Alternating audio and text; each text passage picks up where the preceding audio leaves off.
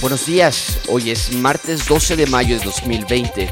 Soy Josué Ortiz y esto es Diario en su Gracia, un repaso de las noticias más importantes en el mundo hispano, dadas con una perspectiva bíblica. Esto es lo que necesitas saber para comenzar tu día.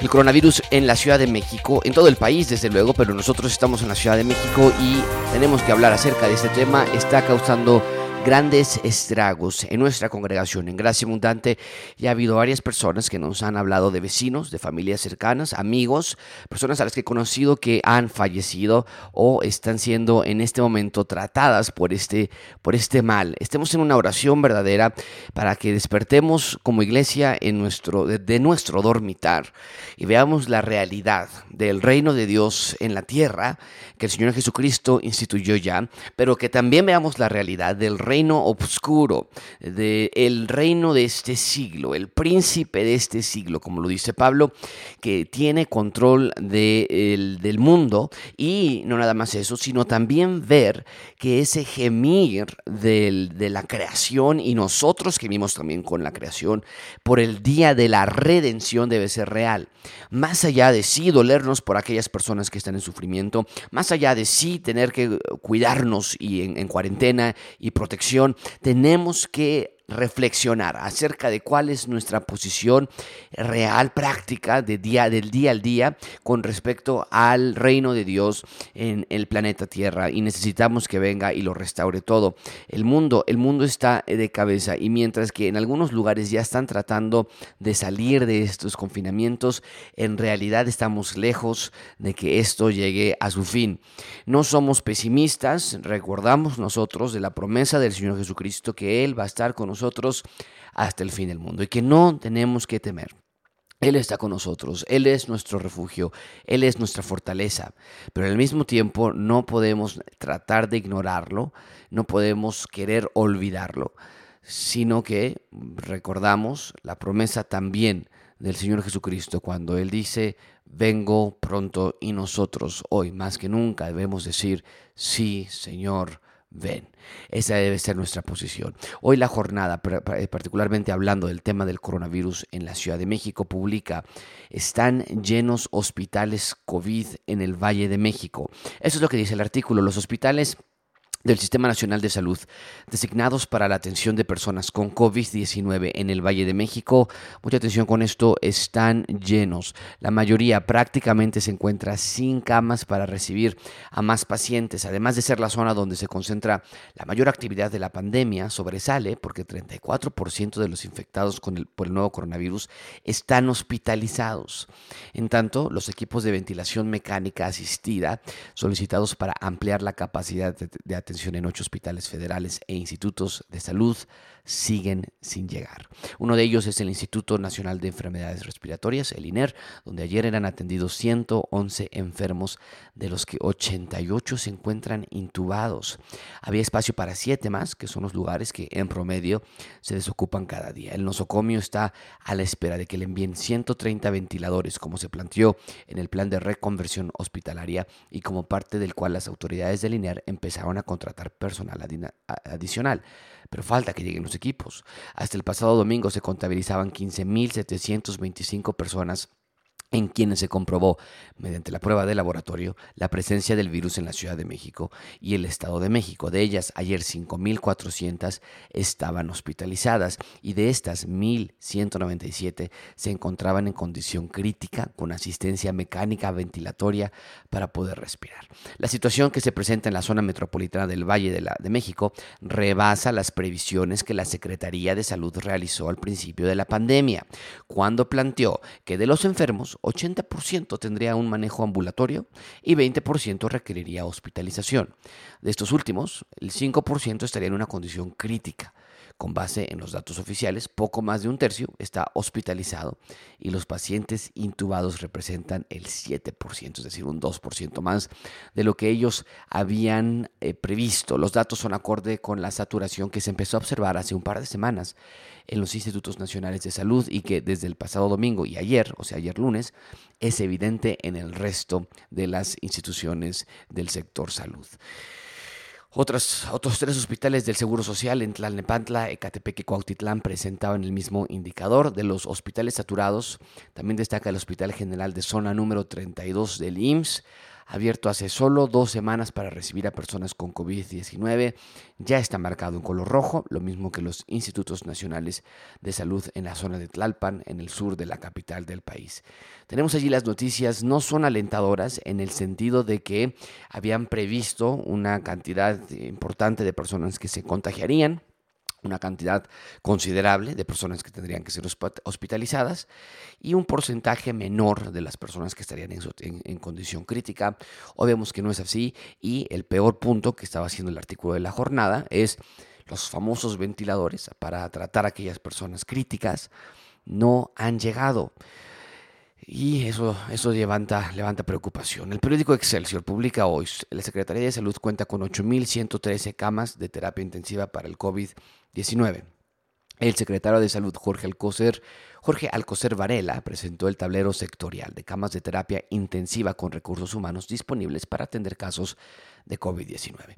Durante la conferencia de prensa del presidente Andrés Manuel López Obrador, el funcionario federal expuso que con corte al lunes 11 de mayo, es decir, ayer, el número de camas disponibles es de 8.113, tras mencionar que al inicio de este año solo había 3.552. Alcocer Varela expuso que hasta ahora han sido contratados en total 44.247 personas que apoyan para atender la contingencia sanitaria en los hospitales del país y que han sido capacitadas 36.611 personas del sector salud. Sí, pero, y aquí nosotros tendríamos que hacer el pero por lo que la jornada publicó y lo que ya es bien sabido, sí hay muchas camas pero lo que más se necesita en este momento con respecto a aquellas personas que están en situación crítica son los ventiladores y no han llegado no, no han llegado. Por lo mismo, se comienza ya a ver la realidad del país en que no todo se va a poder regresar como tan anteriormente se había anunciado, específicamente hablando de la escuela. El milenio, el milenio publica, descartan el regreso a clases en cinco estados. Michoacán, Morelos y Tamaulipas se unen ahora también a Baja California Sur y a Jalisco a las aulas hasta que haya condiciones, señalan los gobernadores. Esto es lo que dice el, artículo. Durante el fin de semana, Baja California Sur y Jalisco descartaron regresar a las aulas para concluir el presente ciclo escolar. Este lunes se adhirieron Michoacán, Morelos y Tamaulipas a ese anuncio. Sus gobiernos coincidieron en que los alumnos volverán a clases presenciales hasta que existan las condiciones sanitarias necesarias. Pese que ayer el secretario de Salud, Jorge, Jorge Alcocer, informó que hoy se analizará con gobernadores el posible retorno a las aulas, el mandatario michoacano Silvano Aureoles adelantó que no arriesgará a los alumnos en su estado por lo que esperarán a que existan condiciones sanitarias óptimas. En Morelos, los estudiantes de educación básica tampoco tienen fecha de regreso a las escuelas, según informó ayer el director de ese nivel educativo, Eliasín Salgado, quien confirmó que se prepararán para concluir el ciclo escolar en línea.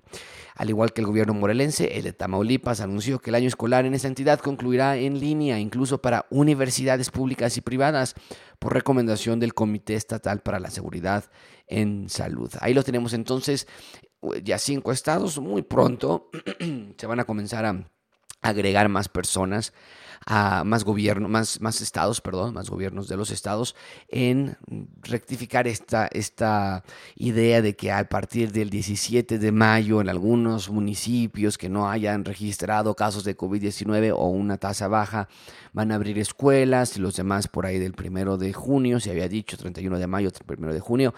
Realmente no es así. He platicado con varios padres, me han dicho no vamos a regresar a nuestros hijos a la escuela, es muy poco para que ya en dos semanas esto esté listo y, en realidad es, es puro sentido común, pero bueno, algunos municipios y gobiernos han tratado de de ver la situación con menos, menos alerta, tal vez tratando de esperar em, casos positivos o, un escenario más positivo y no se está viendo de esa manera.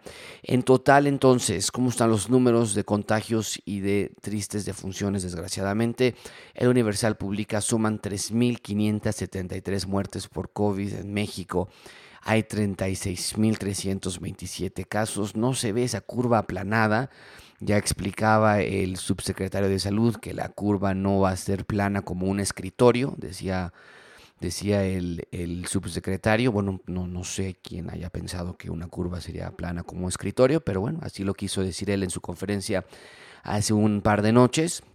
Eh, pero el punto de una curva planada es que los casos comienzan a disminuir, los sectores de salud comienzan a tener más control de sus camas, de sus terapias intensivas y el número de personas que se están contagiando es menor también. Vemos más bien la curva eh, estar eh, disparándose hacia arriba y bueno, eso es lo que nosotros podemos ver, lo que publican los, los medios de comunicación y lo que es muy bien sabido en Gracia Abundante.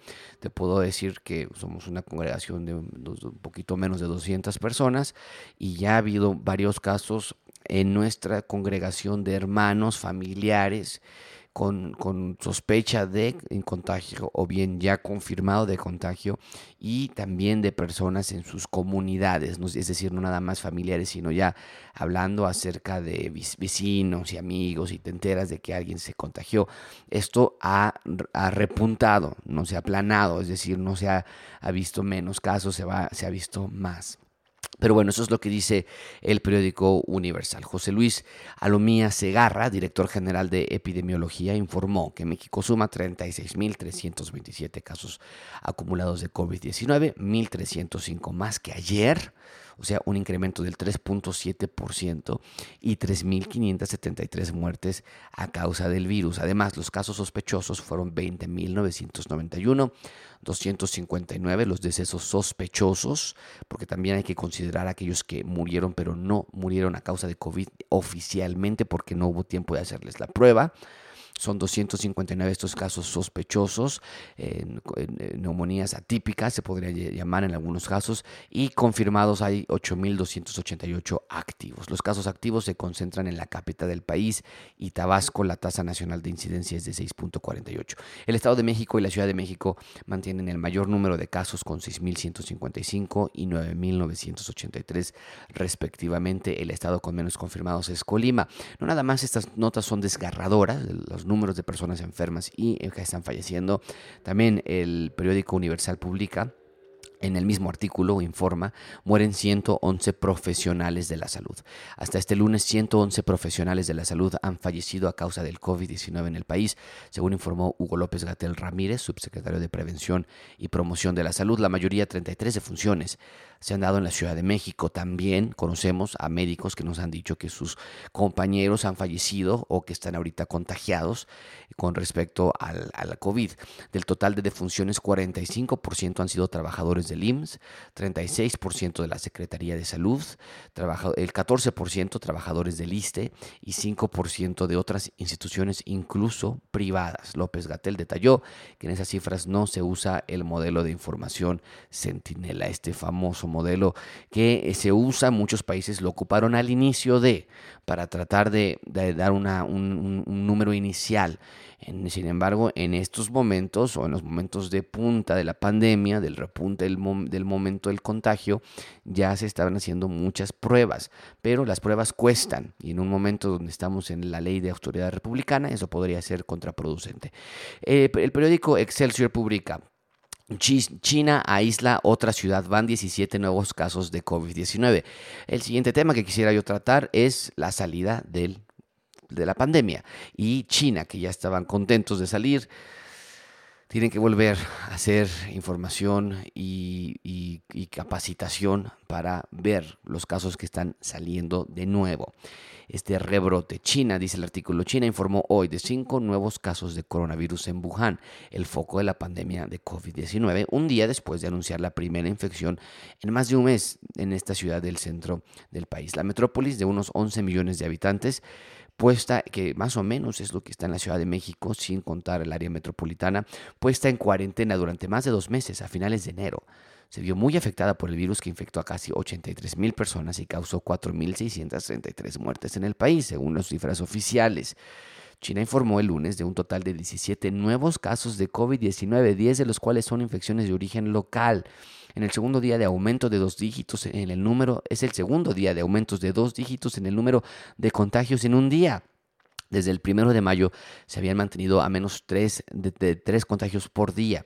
De estos nuevos casos locales. Cinco se han registrado en el noreste del país, cerca de Rusia y Corea del Norte, que es la ciudad de, donde tenemos Rebeca y yo conocidos allí, eh, lo que hace temer la aparición de nuevos focos de contagio.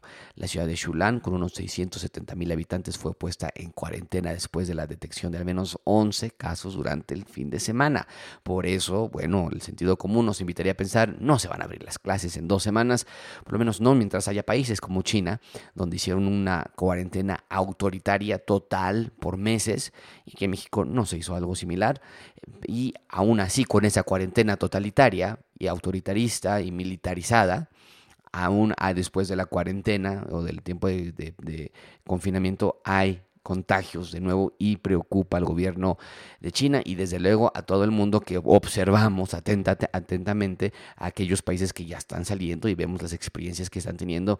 Vemos que no es tan sencillo como decir, regresamos todos a clase el primero de junio. Y finalmente un tema muy importante que quisiera hablar con respecto al COVID-19 y que Satanás está ocupando, por esto es tan importante que nosotros tengamos una cara seria con respecto a este tema. No podemos ser imprudentes. Hoy BBC publica un artículo que está titulado así los evangélicos y el coronavirus, los grupos religiosos que resisten las restricciones contra el COVID-19 en algunos países de América, de América Latina. Está hablando este artículo de la reacción de iglesias evangélicas, que yo no consideraría evangélicas, son más bien sectas, pero ante el mundo, específicamente ante BBC y otras instituciones eh, mediáticas, los consideran, nos meten a todos en el mismo en el mismo recipiente. Todos somos evangélicos. Pero esto demuestra que Satanás está ocupando esto para causar una desacreditación hacia nosotros como evangélicos. El artículo da una lista de, varias iglesias que se han rehusado en hacer, en, hacer, en hacer confinamiento, porque Dios va a proteger, porque Dios los va a cuidar, porque hay que tener miedo, hay que regresar. Y en Estados Unidos, desgraciadamente, muchas iglesias están actuando así. Em, no nada más en América Latina, sino en Estados Unidos también. El, el, artículo le he dado un ejemplo. En distintas iglesias evangélicas en Brasil, por ejemplo, continúan los cultos en persona, donde, pese a medidas adoptadas para guardar distancia entre los fieles y darles gel desinfectante a la entrada, se observan hasta 3.000 asistentes en un templo, en un mismo templo durante la cuarentena. Estas son iglesias de la Iglesia Universal del Reino de Dios y de la Iglesia Asamblea de Dios. Iglesias un poco más, eh, en algunos casos sectas o en algunos casos también un poco más ya atendidos al movimiento carismático. Dice, esto contrasta con la actitud que han asumido otros pastores de diversas denominaciones en defensa por la, suspensión de cultos en persona y ofreciendo servicios por Internet, como Gracia Abundante, por ejemplo. Pero el artículo dice, es una minoría, sostuvo el teólogo Kerner Terra, que enfrentó una ola de críticas por defender el aislamiento social. El hecho de que consideres las recomendaciones de la Organización Mundial de la Salud es casi como un acto de resistencia.